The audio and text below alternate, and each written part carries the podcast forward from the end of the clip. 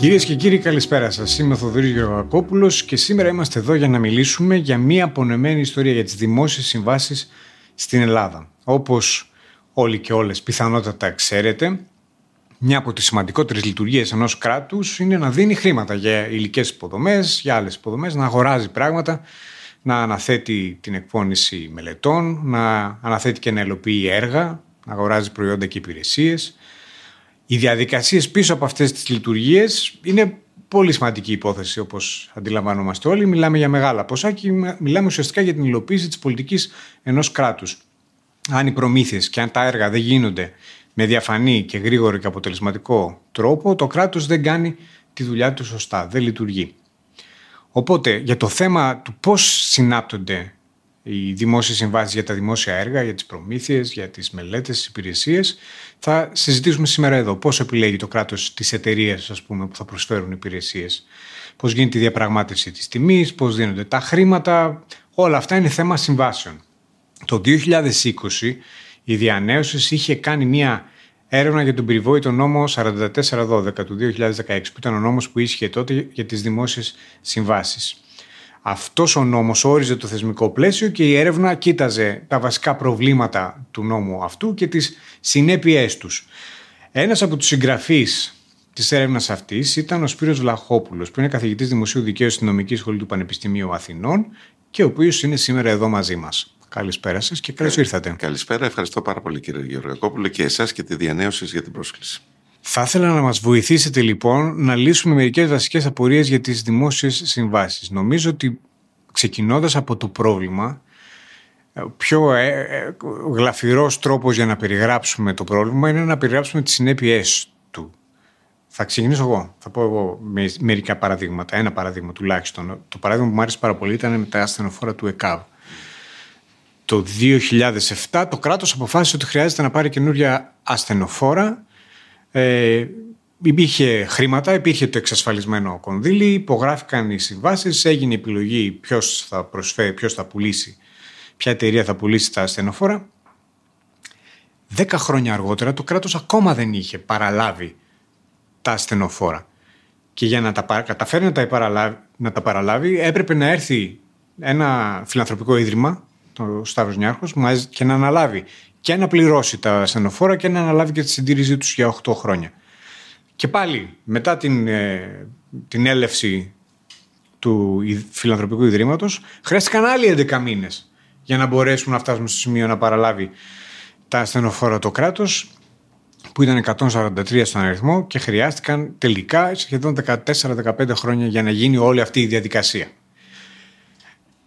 Είμαι σίγουρος ότι υπάρχουν και άλλα παραδείγματα, θα τα αναφέρουμε κιόλας για τους ακροατές μας. Αλλά το πρώτο ερώτημα που θέλω να σας θέσω είναι γιατί. Γιατί είναι τόσο δύσκολο να πάρει το κράτος που έχει τα χρήματα ασθενοφόρα? Έχετε δίκιο. Αλλά θα έλεγα ότι είναι πάρα πολλοί οι λόγοι οι οποίοι οδηγούν στις καθυστερήσεις στα δημόσια έργα, τις προμήθειες και τις υπηρεσίες. Θα πρότεινα να τα αναφέρουμε στην αρχή και μετά μπορούμε να τα αναλύσουμε ένα-ένα. Πρώτα απ' όλα, ξέρετε, οι δημόσιες συμβάσεις είναι ένα πεδίο που θα πρέπει να ισορροπήσει κανείς ανάμεσα σε περισσότερα δίπολα. Δηλαδή, θα πρέπει να έχει παραδείγματος χάρη μια τυπική διαδικασία ώστε να εξασφαλιστεί η ισότητα σε όλους τους διαγωνιζόμενους. Ταυτόχρονα όμως θα πρέπει να κοιτάξει και την ουσία. Θα πρέπει να φροντίσει να μην δαπανά πολλά χρήματα. Ταυτόχρονα όμως θα πρέπει να εξασφαλίσει και την ποιοτική εκτέλεση των υπηρεσιών. Καταλαβαίνετε ότι έχει να ισορροπήσει σε πάρα πολλά πράγματα. Αλλά είναι μια διαδικασία η οποία ούτως ή άλλως από τη φύση της θα λέει ότι είναι κάπως περίπλοκη. Ένα. Δεύτερον, λείπει ο προγραμματισμός. Αυτό επίσης είναι ένα πολύ μεγάλο πρόβλημα. Ξέρετε, ο προγραμματισμός, ο σχεδιασμός είναι κάτι πάρα πολύ βασικό και αυτό είναι κάτι το οποίο δεν υπάρχει. Τρίτον, είναι υποστελεχωμένες πάρα πολλές δημόσιες υπηρεσίες, τεχνικές υπηρεσίες των Δήμων, αλλά και σε κεντρικό επίπεδο του κράτους, οι οποίοι ασχολούνται με αυτά τα ζητήματα.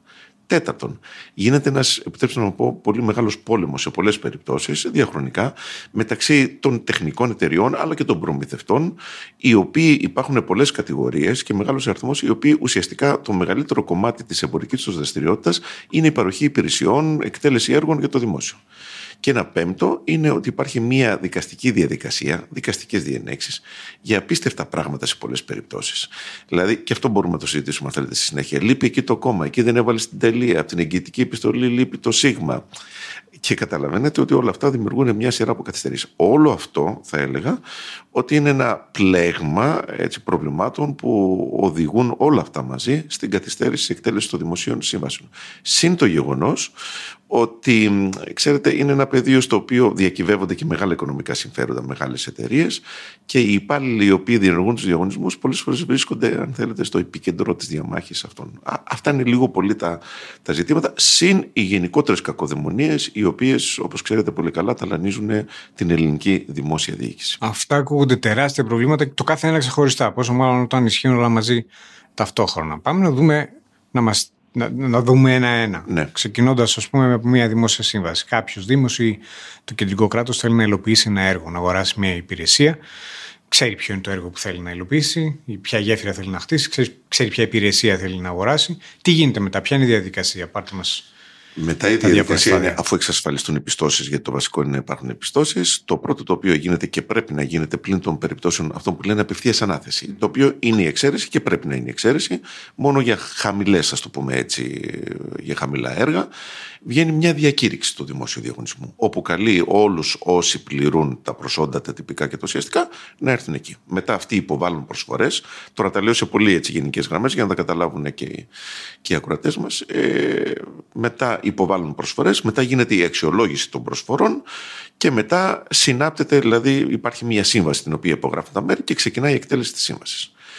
Τα προβλήματα δεν είναι μόνο στο πλαίσιο της επιλογής του ποιος θα κάνει το έργο, αν θα κάνει ο κύριος Γεωργακόπουλος, ο κύριος Βλαχόπουλος, η Α τεχνική εταιρεία, η Β τεχνική εταιρεία. Είναι και μετά και στην εκτέλεση της σύμβασης.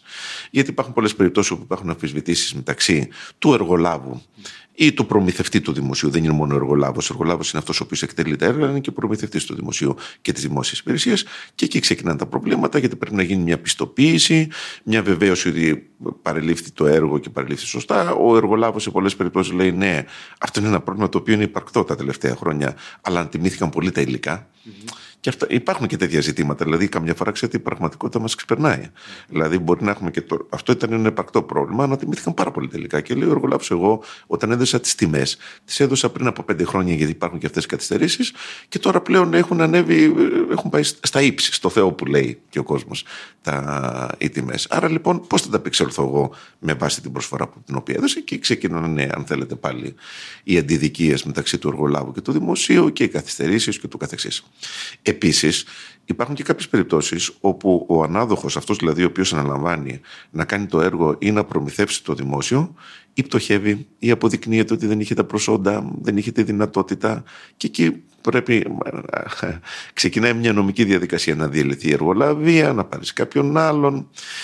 Γενικότερα θα έλεγα ότι είναι ένα πεδίο στο οποίο φορτώνονται, επιτρέψτε μου έτσι την έκφραση, όλες οι κακοδαιμονίες οι οποίες υπάρχουν και στη δημόσια διοίκηση, αλλά και στον οικονομικό βίο της χώρας. Και στον ιδιωτικό τομέα. Προκύπτουν και από τις δύο πλευρές τα προβλήματα.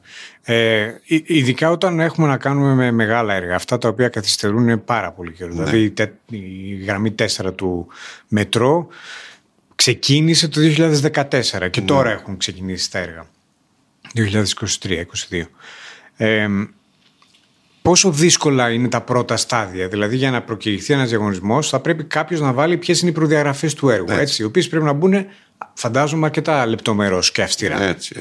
Αυτό από μόνο του μοιάζει χρονοβόρα διαδικασία. Είναι μια διαδικασία και είναι και όχι μόνο χρονοβόρα, αλλά είναι, πρέπει να πω, και μια πολύ σοβαρή διαδικασία. Γιατί ξέρετε, σε πολλές περιπτώσεις οι προδιαγραφές μπορούν να φωτογραφίσουν και τον ανάδοχο, αυτόν δηλαδή που θα πάρει το έργο. Άρα λοιπόν θα πρέπει, και γι' αυτό είπα και πριν, ότι πολλές φορές δεν είναι και εύκολη δουλειά του κράτους, του δημοσίου. Πρέπει να ισορροπήσει ανάμεσα σε περισσότερα δίπολα. Θα πρέπει να τις έχει αρκετά ανοιχτές τις προδιαγραφές, ώστε να μην είναι κάτι το οποίο απευθύνεται σε έναν ή δύο, να είναι φωτογραφικό. Από την άλλη, όμως, θα πρέπει να υπάρχουν κάποιες σοβαρές προδιαγραφές, γιατί αλλιώς μπορεί να έρθει οποιοδήποτε ο οποίος δεν έχει τα προσόντα, ας το πω έτσι απλά λαϊκά, δεν είναι σοβαρός, να συμμετάσχει στο διαγωνισμό προσφέροντας μια πολύ χαμηλή τιμή και να πάρει το διαγωνισμό. Άρα λοιπόν, βλέπουμε ότι είναι πολύ σοβαρή δουλειά. Θέλει. Επίσης, να πω στο σημείο αυτό ότι είναι πολύ σημαντικό να υπάρχει πάντως μια προτυποποίηση, ας το πω έτσι. Να υπάρχουν πρότυπα τεχνικών προδιαγραφών και πρότυπα τεχνικών διακήρυξεων. Και για να μην είμαστε μόνο με ψήμυροι και να λέμε και τα θετικά βήματα, εδώ έχουν γίνει κάποια βήματα. Αρκετά. Δηλαδή, όταν έχεις κάποιες πρότυπες τεχνικές προδιαγραφές, οι οποίες έχουν συμφωνηθεί εκ των προτέρων ανάμεσα στο δημόσιο και τους παίκτες της αγοράς, ας το πούμε έτσι, χρησιμοποιείς αυτά τα πρότυπα τεχνικών προδιαγραφών, τα πρότυπα των διακηρύξεων, και έτσι λοιπόν, αν θέλει, μειώνεις όσο το δυνατόν περισσότερο τις αμφισβητήσεις τις οποίες μπορεί να υπάρξουν. Αλλά είναι κάτι πολύ σοβαρό και βεβαίως υπάρχουν συνέχεια νέα έργα, θα πρέπει να δούμε αν πρέπει να προσαρμοστούν κάποιες ιδιαιτερότητες κτλ. Αυτό είναι το πρώτο στάδιο, το οποίο πρέπει να πάρει ένα χρονικό διάστημα, γιατί είναι σοβαρό, της κατάρτισης των προδιαγραφών, της διακήρυξης, όπως λέμε, του διαγωνισμού. Πρέπει να είναι όλες οι χώρες που αντιμετωπίζουν αυτό το πρόβλημα, έτσι. Όλες οι χώρες, ναι. Και φαντάζομαι ότι κάποιες άλλες έχουν αναπτύξει τα πρότυπα που λέτε για περισσότερα.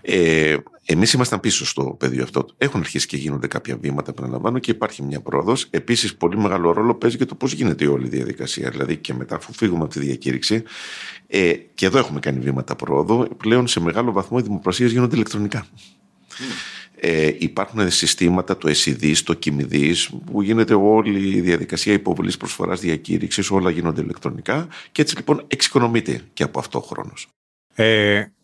Ένα παράδειγμα από το οποίο σκέφτομαι τώρα, με βάση αυτό που μου είπατε, είναι κάποιοι διαγωνισμοί που έχουν να κάνουν με προϊόντα ή υπηρεσίες που είναι κάπως time sensitive, που δεν μπορεί να τραβήξουν χρόνια. Αν το δημόσιο, ας πούμε, θέλει να αγοράσει ηλεκτρονικούς υπολογιστές για μια υπηρεσία ή να αγοράσει software, άδειες για λογισμικό, αυτό το πράγμα, ένας τέτοιος διαγωνισμός δεν μπορεί να κρατήσει 10 χρόνια, δεν μπορεί να κρατήσει 5 χρόνια, γιατί αν βάλει, όπως είπατε πολύ σωστά, συγκεκριμένες προδιαγραφές την ώρα που γράφεται ο διαγωνισμός και στη συνέχεια ο διαγωνισμός κρατήσει 5 χρόνια και στο τέλος αγοράσει λογισμικό 5 χρόνια παλιό, δεν θα έχει τι να το κάνει. Πώς λύνεται αυτό το πρόβλημα? Αυτό το πρόβλημα λύνεται με σύντομες προθεσμίες υποβολής προσφορών και παραλαβής του σχετικού υλικού. Εδώ απλώς μου θυμίζετε με αυτό που είπατε. Στην περίοδο της πανδημίας, όταν βρεθήκαμε όλοι να κάνουμε τηλεμαθήματα στο πανεπιστήμιο κτλ., μου λέει ένας συνάδελφος, έχω πρόβλημα με τον υπολογιστή μου. Λέει, τι γίνεται εδώ πέρα? Μου λέει, περίεργο, μου λέει, δεν δουλεύει ο υπολογιστής, μπορώ να κάνω τηλεμάθημα. Τα τελευταία 10 χρόνια, μου λέει, δεν μου παρουσίασε κανένα πρόβλημα. Θέλω να πω ότι είναι προφανές ότι αυτά είναι πραγματικά προμήθειες, οι οποίες αν δεν τις κάνεις τώρα και επειδή έχουν ένα περιορισμένο περιθώριο βίου ζωής, είναι σαφές ότι δεν έχουν κανένα νόημα. Εκεί θα πρέπει να τεθούν σύντομες προθεσμίες και είναι κάτι το οποίο το επιτρέπει η νομοθεσία, και είναι σύντομη χρονικό διάστημα παραλαβής υλικού. Εκεί πάμε βέβαια στο πρόβλημα. Αυτό μπορεί να το προβλέψει η δημόσια υπηρεσία. Αλλά ξέρετε, εκεί πάμε στο πρόβλημα της δικαστικής καθυστέρησης. Αυτό είναι ένα πολύ μεγάλο κεφάλαιο, στο οποίο και εκεί έχουν γίνει κάποια βήματα. Έτσι. Δηλαδή, αρχίζουν μετά οι ενστάσεις από τους διαγωνιζόμενους. Μάλιστα, και επειδή αυτά είναι και τεχνολογίες, καταλαβαίνετε ότι έχουν και μεγάλο οικονομικό αντικείμενο και καταλαβαίνετε ότι αυξάνουν και όποιες αμφισβητήσεις δικαστικές. Κοιτάξτε, οι δικαστικές αμφισβητήσεις είναι πολύ μεγάλο ζήτημα, γιατί τα δικαστήρια είναι ένα άλλο μεγάλο πρόβλημα, το οποίο και η Διανέωσης βέβαια το έχει αναδείξει με έτσι πολύ καλές μελέτες, της καθυστέρησης στην απονομή της δικαιοσύνης. Δυστυχώς η δικαιοσύνη δεν έχει πάντοτε τους γοργούς ρυθμούς οι οποίοι απαιτούνται, και αρχίζουν οι στάσεις εκ μέρους του διαγωνιζόμενου. Γιατί, όπως είπα και πριν, εδώ πέρα λείπει το κόμμα και η επιτελεία, δεν έφερε την υπεύθυνη δήλωση. Η υπεύθυνη δήλωση όμως έχει πριν από 10 μέρες υπογραφή και δεν έχει πριν από 11 μέρες. Σε πολλές περιπτώσεις γίνεται ένα απίστευτο παιχνίδι, έτσι, αν θέλετε, εκ μέρους του διαγωνιζόμενου τυπολατρείας, ας το πούμε έτσι. Εγώ θα λέγα στην πλειοψηφία των περιπτώσεων το καταλαβαίνει ο δικαστής και πράγματι φεύγει από τους τύπους. Υπάρχουν όμως και κάποιες περιπτώσεις που κολλάει και ο δικαστής στους τύπους και έτσι λοιπόν, παραδείγματος χάρη, βγαίνουν ασφαλιστικά μέτρα, σταματάει ο διαγωνισμός. Αν σταματήσει ο διαγωνισμός με ασφαλιστικά μέτρα, καταλαβαίνετε ότι μετά, ειδικά σε αυτές τις περιπτώσεις στις οποίες αναφέρεται του υλικού που έχει περιορισμένο χρονικό βίο, μετά τελείωσε το θέμα. Έχουν γίνει κάποια βήματα, δηλαδή, να το πω λίγο απλά τώρα για τους ακροατές μας, ασφαλιστικά μέτρα. Υπήρχε το στάδιο των ασφαλιστικών μέτρων, όπου πάγωνε ο διαγωνισμός για 2 χρόνια και μετά ερχόταν η αγωγή. Ας το πω έτσι για να το καταλάβουν. Αίτηση ακύρωσης λέγεται, αλλά η αγωγή να το καταλάβει ο κόσμος. Που έβγαινε απόφαση ύστερα από 3 χρόνια. Καταλαβαίνετε τι σημαίνει να σταματήσει για 3 χρόνια μια διαδικασία διαγωνισμού, ειδικά σε αυτές τις περιπτώσεις. Σε όλες τις περιπτώσεις. Σε όλες τις περιπτώσεις, αλλά πολύ περισσότερα σε όλες τις περιπτώσεις. Τώρα πλέον έχει βελτιωθεί η κατάσταση και υπάρχει 2 σε 1 που λένε. Ασφαλιστικά μέτρα και αγωγή μαζί σε ένα, και έτσι λοιπόν προχωράει πιο γρήγορα η δικαστική διαδικασία. Έχεις όμως και το ελεκτικό συνέδριο που κάνει και έλεγχο της σύμβασης.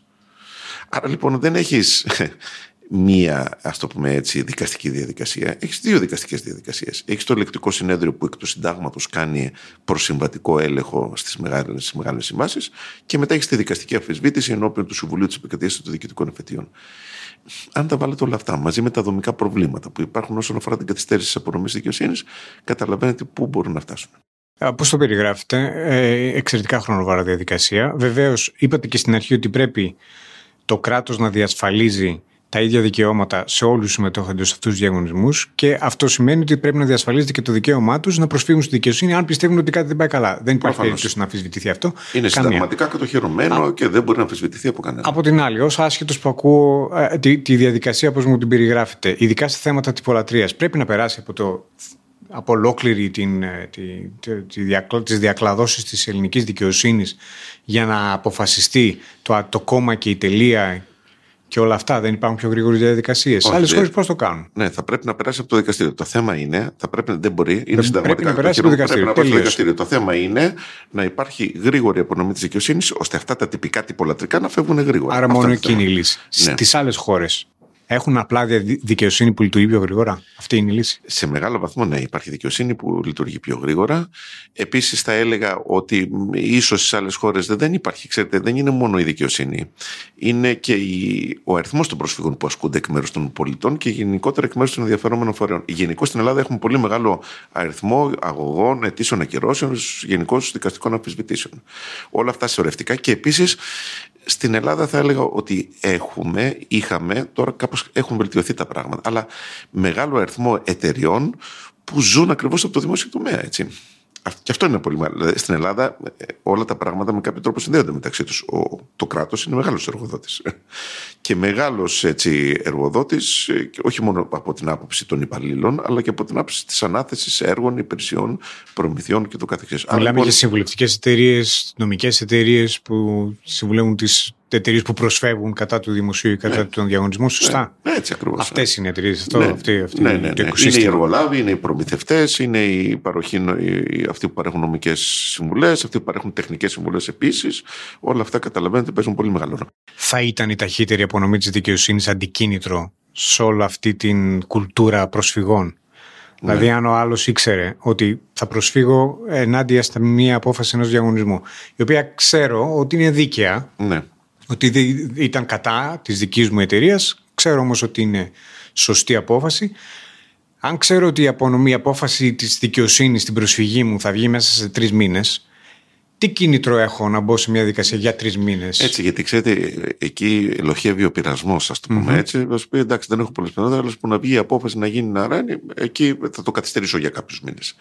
Επίσης, είναι γνωστό ότι σε πολλές περιπτώσεις επιδιώκεται και η ματέωση μια διαδικασία. Δηλαδή, καταλαβαίνω, εγώ δεν το παίρνω, αλλά θα το καθυστερήσω, θα το τραβήξω έως ότου ματαιωθεί, και όταν ξαναγίνει ο διαγωνισμός, θα το πάρω, θα βελτιώσω τα όποια προβλήματα έχω και το καθεξής. Υπάρχουν προσπάθειες, δηλαδή, να σου πω χαρακτηριστικά ότι στα δημόσια έργα, στις δημόσιες προμήθειες υπάρχει υψηλό παράβολο, παραδείγματος χάρη, το οποίο δεν υπάρχει σε άλλες περιπτώσεις. Και καλώς υπάρχει το υψηλό παράβολο, γιατί είναι ένα αντικίνητρο προκειμένου σε αυτές τις περιπτώσεις να μην γίνονται εύκολα προσφυγές. Το παράβολο είναι το ποσό που βάζουν όλοι όσοι συμμετέχουν στη διαγωνιστική διαδικασία. Ναι, και το ποσό το οποίο καταβάλουν αυτοί που θέλουν να πάνε στο δικαστήριο. Το οποίο, αν χάσουν την υπόθεση, πηγαίνει υπέρ του δημοσίου. Αν δεν τη χάσουν την υπόθεση και κερδίσουν, τους επιστρέφεται. Άρα λοιπόν, αναλαμβάνει το κίνδυνο κάποιος, ασκώντας μία προσφυγή που δεν έχει βάσιμες πιθανότητες επιτυχίας, στην περίπτωση αυτή να χάσει ένα υψηλό χρηματικό ποσό. Άρα, ένα τεράστιο πρόβλημα είναι το τεκμηριώνουμε, η καθυστέρηση στην απονομή της δικαιοσύνης, το οποίο προκαλεί και άλλα θέματα στη διαδικασία των δημόσιων συμβάσεων. Ποια άλλα προβλήματα υπάρχουν? Κοιτάξτε, υπάρχει επίσης το πολύ μεγάλο πρόβλημα, αν θέλετε, και σε κάποιες περιπτώσεις και των κοινωνικών αντιδράσεων. Έτσι. Δηλαδή, μιλάμε όχι βέβαια για περιπτώσεις τόσο προμηθειών κτλ., αλλά στην εκτέλεση έργων. Έτσι. Είναι γνωστό και η περίπτωση του μετρό επίσης είναι μια περίπτωση η οποία έχει αντιμετωπίσει διάφορα προβλήματα. Στις περιπτώσεις αυτές υπάρχουν κοινωνικές αντιδράσεις. Κατασκευή δρόμων, έτσι. Δεν είναι μόνο το μετρό. Κατασκευή δρόμων, διαμαρτυρίες από πολίτες. Εκεί μπαίνει και το ζήτημα του πολιτικού κόστους ενδεχομένως. Είτε από την κεντρική κρατική εξουσία, είτε και από τους δήμους σε πολλές περιπτώσεις, οι οποίοι δήμοι σε αυτές τις περιπτώσεις σταθμίζουν το πρόβλημα το οποίο υπάρχει. Και αυτό είναι ένα πολύ σοβαρό πρόβλημα. Το οποίο είναι το πολιτικό. Και επίσης υπάρχει, φαντάζομαι, και το θέμα των περιβαλλοντικών, των αντιδράσεων για περιβαλλοντικά θέματα, σε θέματα έργων που έχουν τέτοια μορφή που να προκαλούν αντιδράσεις προς τα εκεί. Όλα αυτά δεν λύνονται με τις προδιαγραφές των έργων? Λύνονται με τις προδιαγραφές και λύνονται, εγώ θα έλεγα, κυρίως και με τη διαβούλευση, η οποία θα πρέπει να χρησιμοποιείται πιο συχνά. Δηλαδή, ιδίως σε τοπικό επίπεδο, έτσι. Και ξέρετε, και εμείς οι πολίτες έχουμε μία ευθύνη. Δηλαδή, θα πρέπει να παρακολουθούμε που γίνεται και σε πολλές περιπτώσεις. Γίνεται περιβαλλοντική διαβούλευση, ας πούμε. Και στην περίπτωση του μετρό, και όχι μόνο, σε πολλά μεγάλα έργα. Είναι και ευθύνη μας των προτέρων να παρακολουθούμε και να συμμετέχουμε και να προτείνουμε. Εγώ γενικώς θα έλεγα ότι θα πρέπει να είμαστε, όχι να μην είμαστε αφελείς, αλλά να είμαστε και άνθρωποι καλών προθέσεων. Δηλαδή, δεν νομίζω ότι όλοι σε αυτή τη χώρα είναι κακοί, οι οποίοι δεν θέλουν να λάβουν υπόψη τις διαβουλεύσεις και τις παρατηρήσεις των πολιτών. Ας είμαστε κι εμείς ενεργοί πολίτες και να παρατηρούμε, να βλέπουμε, να έχουμε τα μάτια μας ανοιχτά, να μπαίνουμε στις σελίδες. Η τεχνολογία βοηθάει πάρα πολύ. Και να βλέπουμε πού γίνονται, πού προγραμματίζονται πια έργα, να υποβάλουμε τις αντιρρήσεις μας, γιατί ξέρετε τι γίνεται. Έχουμε κι εμείς μια ευθύνη. Δηλαδή, αν είναι, δεν συμμετέχουμε στη διαδικασία της διαβούλευσης που γίνεται σε πολλές περιπτώσεις, έτσι. Υπάρχουν μελέτες περιβαλλοντικών επιπτώσεων, στρατηγικές μελέτες περιβαλλοντικών επιπτώσεων για τα μεγάλα έργα. Αδιαφορούμε και μετά, όταν βλέπουμε να κατασκευάζεται κάτι ύστερα από 2-3 χρόνια, αντιδρούμε. Αλλά εκεί πλέον είναι και πάρα πολύ δύσκολο να αλλάξει ο σχεδιασμός. Άρα λοιπόν, καλό είναι ότι είναι να το λέμε εκ των προτέρων και να πηγαίνουμε, αν θέλετε, όσο το δυνατόν, έτσι, ένα βήμα πριν. Αυτά είναι, θα έλεγα, τα βασικά προβλήματα, αλλά έχουμε κάνει βήματα, υπάρχουν δηλαδή βελτιώσεις στην όλη διαδικασία, έχουμε όμως αρκετά πράγματα να κάνουμε. Η διαβούλευση είναι το ένα, η προτυποποίηση είναι το άλλο, το μητρό προμηθευτών είναι το άλλο. Αναφέρεται σε διάφορα σημεία της συζήτησης ότι κάποια βήματα έχουν γίνει.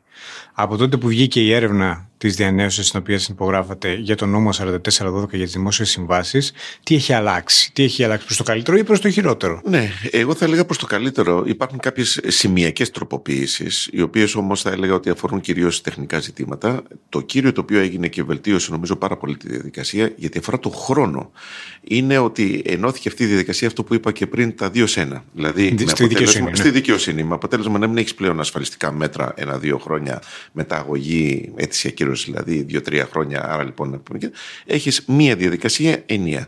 Αλλά και εκεί έχει ενδιαφέρον, ανέκυψαν διάφορα προβλήματα, γιατί το Συμβούλιο Επικρατείας ταλαντεύτηκε ένα διάστημα κατά πόσο οι διατάξεις αυτές είναι συνταγματικές. Μην μπούμε τώρα σε λεπτομέρειες.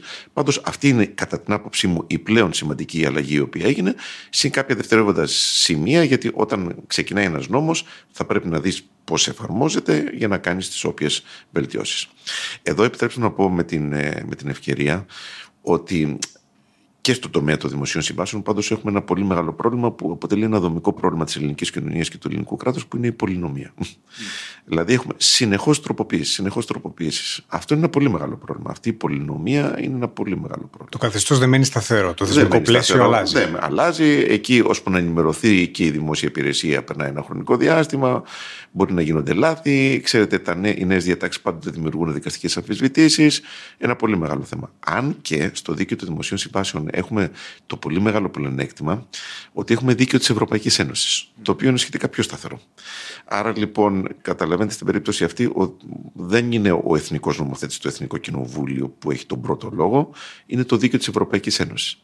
Και γιατί το δίκαιο της Ευρωπαϊκής Ένωσης? Γιατί τα περισσότερα κονδύλια είναι ενωσιακά, είναι από την Ευρωπαϊκή Ένωση.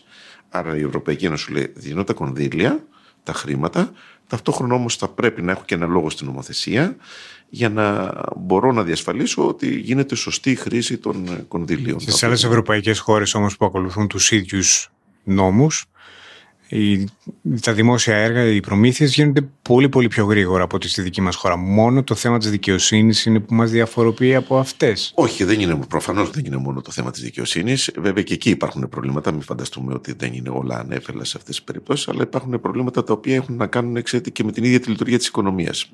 Χωρίς να είμαι οικονομολόγος, νομικός είμαι, αλλά από ό,τι καταλαβαίνω ως πολίτης, υπάρχει ένα πολύ μεγάλο μέρος της οικονομικής δραστηριότητας, στον τομέα των κατασκευών και αλλού, ο οποίος αποκλειστικά ή σχεδόν αποκλειστικά εξαρτάται από την ανάθεση δημοσίων έργων προμηθειών στην Ελλάδα. Όλη αυτή η οικονομική δραστηριότητα εξαρτάται από το κράτος. Εξαρτάται από το κράτος. Δηλαδή, φαντάζομαι ότι υπάρχουν πολλές εταιρείες οι οποίες, αν έλεγε ξαφνικά το κράτος, που βεβαίως δεν μπορεί να το πει, γιατί πρέπει να χτίσει σχολεία, δρόμους, συνδρομικά δίκτυα, προφανώς, ότι σταματάω και τώρα δεν χρηματοδοτώ κανένα έργο, θα έκλειναν αυτές οι εταιρείες.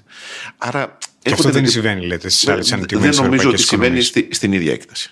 Δηλαδή, νομίζω ότι είναι και ένα θέμα προσανατολισμού, αν θέλετε, της οικονομίας. Επίσης, κάτι άλλο το οποίο είναι πολύ σημαντικό είναι και οι σχέσεις μεταξύ των εταιριών. Έτσι. Mm. Δηλαδή, έχω την εντύπωση, κάτι το οποίο μάλλον και αυτό έχει αρχίσει κάπως να μου λύνεται το τελευταίο χρονικό διάστημα, ότι είναι ιδιαίτερα πολεμικές. Ήταν ιδιαίτερα πολεμικές σχέσεις. Γιατί πάνε να φάνε την ίδια πίτα, η οποία είναι συγκεκριμένη. Έτσι, ναι, και δεν ενώ αν συνεννοούνταν, όχι με την κακή έννοια του περιορισμού του ανταγωνισμού, μην παρεξηγηθώ, γιατί ο ανταγωνισμός είναι πολύ σημαντικό κομμάτι. Με τον ανταγωνισμό μπορείς να πετύχεις καλύτερη τιμή, άρα εξοικονόμηση των δημόσιων πόρων.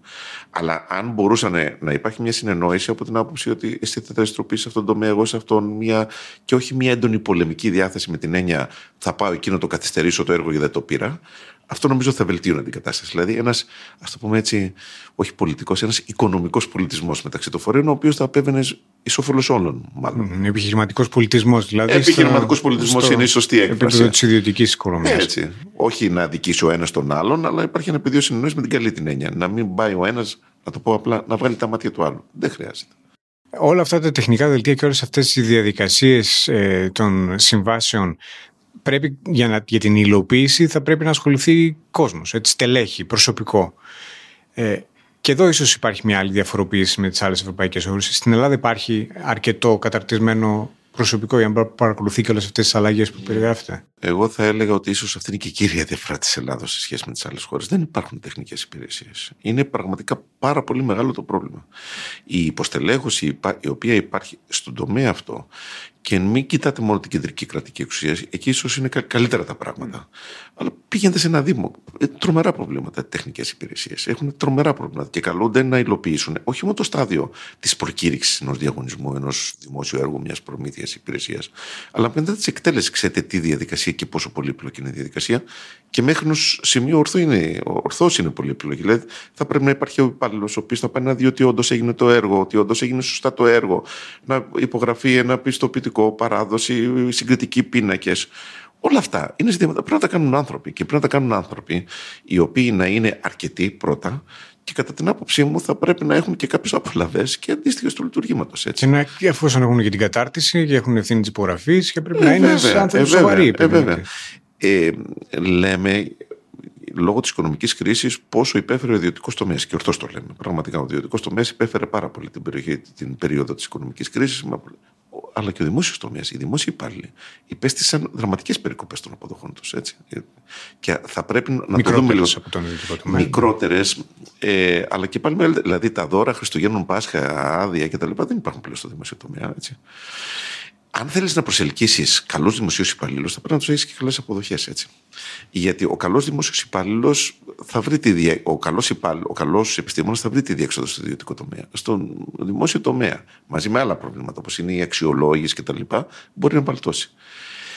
Και είναι τεράστια η ευθύνη που την οποία έχει ο δημόσιος υπάλληλος. Γιατί αν βάλεις την υπογραφή σου ότι καλώς έχει το δημόσιο έργο, όλα πήγανε καλά και δεν πάει κάτι καλά, μετά μπορεί να βρεθείς κατηγορούμενος. Έτσι. Και δεν είναι μεγάλη ευθύνη. Άρα λοιπόν θα πρέπει να δώσουμε. Υπάρχει καθυστέρηση και εξαιτίας αυτού του θέματος. Προφανώς. Υπάρχουν υπάλληλοι οι οποίοι αρνούνται να υπογράψουν επίμονα και το έργο καθυστερεί. Ναι, προφανώς θα υπάρχουν τέτοιες περιπτώσεις, γιατί υπάρχει ο φόβος, ξέρετε, της ευθύνης. Άρα η τυπολατρεία δεν εμφανίζεται μόνο στο στάδιο της δικαιοσύνης. Όχι, και στο στάδιο της εκτέλεσης της σύμβασης. Ναι. Και εδώ έρχεται και ένα άλλο πρόβλημα, επίσης δομικό, της ελληνικής κοινωνίας. Δηλαδή, σε πολλές περιπτώσεις, επιχειρηματικά συμφέροντα συνδέονται και με μέσα ενημέρωσης. Οπότε καταλαβαίνετε, δεν είναι μόνο η άσκηση ποινικής δίωξης, που και εκεί υπάρχει ένα θέμα. Όταν κάνω μάθημα στους εισαγγελείς στην σχολή δικαστών, τους λέω ότι προσέξτε για την άσκηση ποινικής δίωξης. Βεβαίως θα ασκήσετε ποινική δίωξη εκεί που πρέπει να ασκήσετε ποινική δίωξη. Αλλά αν ασκείτε αφιδώς στις ποινικές διώξεις, χωρίς να υπάρχουν κάποιες σοβαρές ενδείξεις, κανένας δεν θα κάνει σοβαρά τη δουλειά του. Έτσι. Ή θα κάθεται να το ψυρίζει μέχρι και πέρα που δεν πάει κάπου, για να μην έχει καμία πιθανότητα να βρεθεί κάποτε κατηγορούμενος. Αλλά καμιά φορά, ακόμα και από την άσκηση ποινικής δίωξης, το χειρότερο είναι να βρεθείς στα μέσα ενημέρωσης με διάφορα υπονοούμενα για κατάχρηση, για διάπραξη αξιόπινων πράξεων, κάτι το οποίο μπορεί να σου στοιχίσει στον κοινωνικό σου περίγυρο. Εδώ υπάρχει το πολύ μεγάλο θέμα ότι είναι, αν θέλετε, οικονομικά κέντρα τα οποία συνδέονται με μέσα ενημέρωσης, άρα λοιπόν έτσι μπορεί να Και βέβαια υπάρχει και εκεί μια πηγή κινδύνου διαφθοράς, καθότι εφόσον τα οικονομικά συμφέροντα είναι τόσο υψηλά, οι ευθύνες κάποιων δημοσίων υπαλλήλων εκ των πραγμάτων είναι μεγάλες, εκεί υπάρχει και εφόσον οι απολαβές μπορεί να είναι πολύ χαμηλές, μπορεί κάποιος να υποθέσει ότι υπάρχει κίνητρο για διαφθορά, έτσι. Βέβαια, έτσι είναι. Άρα λοιπόν αυτά συνδέονται. Δηλαδή μπορεί και αυτό να οδηγήσει σε ένα κίνητρο διαφθοράς.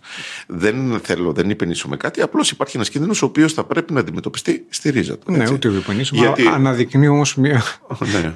Στην ελληνική κοινωνία ζούμε και ναι. Είμαστε όλοι αρκετά πονηρεμένοι για το ναι. Τι συμβαίνει και ναι, τα φαινόμενα. Και σε κάθε περίπτωση. Θα πρέπει να δημιουργήσουμε εκεί τις προϋποθέσεις, ας το πω έτσι, σε θεσμικό επίπεδο, ώστε να μην υπάρχουν αυτά. Δηλαδή, εκεί θα πρέπει να υπάρχει μια καλή στελέχωση της δημόσιας διοίκησης. Αυτό είναι πολύ μεγάλο θέμα. Στα θέματα των τεχνικών υπηρεσιών. Δηλαδή, αν πάει κανείς σε δήμους, γιατί ζούμε και μιλάμε με ανθρώπους της τοπικής αυτοδιοίκησης, είναι υποστελεχωμένες οι περισσότερες τεχνικές υπηρεσίες. Και αυτό βέβαια δεν είναι μόνο θέμα των δημοσίων συμβάσεων. Να δείτε τι γίνεται με τις υπηρεσίες δόμησης. Ξέρετε τι γίνεται με τις υπηρεσίες δόμησης. Απίστευτο πράγμα. Δηλαδή, οι πολεοδομίες. Πολλοί δήμοι δεν έχουν υπηρεσίες δόμησης, εξυπηρετούνται από άλλους δήμους, μεταφορά αρμοδιοτήτων. Δηλαδή, τι να σας πω, είναι πολύ πολύ μεγάλο θέμα αυτό. Εξαιρετικά πολύ μεγάλο. Πριν πάμε να πούμε για τις λύσεις όλων αυτών των προβλημάτων, θα ήθελα να μας πείτε λίγο για τις απευθείας αναθέσεις. Γιατί είναι ένα θέμα το οποίο επίσης έχει και υπέρ και κατά. Είναι μια πιο γρήγορη διαδικασία, έτσι, για να γίνονται οι διαδικασίες. Ναι, απευθείας αναθέσεις σε κάποιες περιπτώσεις θα πρέπει να υπάρξουν. Δηλαδή, αν είναι, σε ποιες περιπτώσεις πρέπει να υπάρχουν, εκεί που είναι χαμηλό το χρηματικό αντικείμενο, δεν είναι μεγάλο το ποσό. Εντάξει, τώρα, αν είναι να κάνεις μια πολύπλοκη διαδικασία, αποσχολώντας κόσμο, διακηρύξεις, πράγματα κτλ. Για ένα μικρό ποσό, καταλαβαίνετε ότι αυτό θα φέρει καθυστέρηση στα μεγάλα δημόσια έργα και στις μεγάλες προμήθειες. Άρα, είναι εις βάρος του δημοσίου συμφέροντος. Αυτή είναι μία περίπτωση. Η άλλη περίπτωση που δικαιολογούνται οι απευθείας αναθέσεις και αυτό το προβλέπει η νομοθεσία, είναι στις περιπτώσεις εκείνες τις οποίες υπάρχει, αν θέλετε, κάποιο ουσιαστικό πρόβλημα, όπως συνέβη την περίοδο της πανδημίας. Τώρα, στην περίοδο της πανδημίας έπρεπε να γίνουν άμεσα τώρα. Δηλαδή, υπάρχουν πραγματικά επίγουσες περιπτώσεις. Αυτές θα έλεγα ότι είναι οι δύο περιπτώσεις στις οποίες δικαιολογούνται οι απευθείας αναθέσεις. Οι περιπτώσεις όπου υπάρχει κάτι πραγματικά επίγον και οι περιπτώσεις που είναι χαμηλό χρηματικό αντικείμενο. Αυτά δεν είναι προβληματικά. Ξέρετε ποιο είναι προβληματικό. Προβληματικό είναι η λεγόμενη σαλαμοποίηση. Δηλαδή, παίρνω ένα μεγάλο έργο και το τεμαχίζω σε τόσο μικρά αντικείμενα ώστε να κάνω απευθείας αναθέσεις. Έχουν γίνει τέτοιες προσπάθειες αρκετά γνωστές. Αυτό είναι το πρόβλημα. Γιατί αν το περιορίζαμε εκεί που πρέπει να περιορίζονται οι απευθείας αναθέσεις, δηλαδή στα χαμηλά ποσά. Πόσο πάνω κάτω, ας πούμε, είναι. Νομίζω ότι είναι 50.000, κάπου εκεί. Στην Ελλάδα είναι κάπου εκεί. Και σε άλλες χώρες είναι τόσο πάνω κάτω. Ούτως ή άλλως τα περισσότερα, όπως είπα και πριν, προβλέπονται στο ενωσιακό δίκαιο. Άρα λοιπόν δεν είναι κάτι το οποίο. Βάζει όρια. Βάζει όρια. Προφανώς βάζει όρια. Υπάρχουν και άλλες περιπτώσεις όπου είναι τέτοια η φύση της προμήθειας ώστε μπορεί να παρασχεθεί η υπηρεσία μόνο από ένα, αλλά αυτά είναι πολύ λίγες περιπτώσεις. Οι κυρίες περιπτώσεις είναι αυτές οι δύο. Στην περίοδο της πανδημίας όμως ήταν μεγαλύτερα τα ποσά, σωστά. Εντάξει, εκεί ήταν μεγαλύτερα ποσά και υπήρχαν και ειδικές διαδικασίες και ειδικοί κανόνες ακριβώς γιατί πάμε όχι στο ποσό, εκεί πάμε στην περίπτωση του επίγοντος. Ναι. Γιατί εκεί ήταν πραγματικά, δηλαδή θες να πάρεις, το λέω τυχαία ένα παράδειγμα, μάσκες ή οτιδήποτε άλλο ή εμβόλια κτλ. Εκεί, αν κάνεις τη διαδικασία με τις προθεσμίες που προβλέπονται κτλ. Και πώς ορίζεται όμως το επίγον, γιατί ας πούμε το 2018 έγινε μια. Τρομερή φυσική καταστροφή, ένας μεσογειακός κυκλώνας Ζορμπάς στην Εύβοια, κατέστρεψε μέρος του οδικού δικτύου, υπήρχαν πολύ μεγάλες και εκτεταμένες ζημιές, αμέσως εγκρίθηκε ένα ποσό πάνω από 50.000, ήταν 15,5 εκατομμύρια περίπου, αλλά η απαραίτητη έγκριση από το Υπουργείο Οικονομικών καθυστέρησε ένα χρόνο, η διαδικασία ανάθεσης άρχισε να τρέχει την επόμενη χρονιά από την περιφέρεια, το έργο ανατέθηκε. Είχε ένα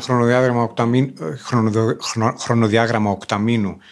Ο ανάδοχος ζήτησε παράταση με αποτέλεσμα μια άμεση ανάγκη, την οποία κάποιος μπορεί να ορίσει. Πρέπει να φτιαχτούν οι δρόμοι, γιατί τα χωριά δεν μπορούν να.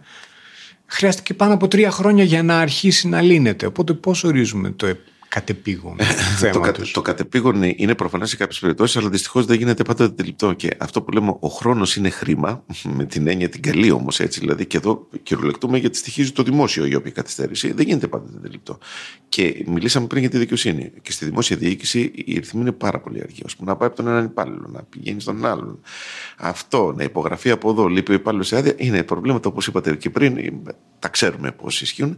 Συν το πολύ μεγάλο πρόβλημα, ξέρετε, της σύγκρουσης των αρμοδιοτήτων. Δηλαδή, Έχω την εντύπωση ότι σε αυτή τη χώρα, αντί να δούμε τα πραγματικά προβλήματα στην πράξη τους στα πλάτα καθημερινά, δημιουργούμε συνέχεια όργανα, διαδικασίες κτλ.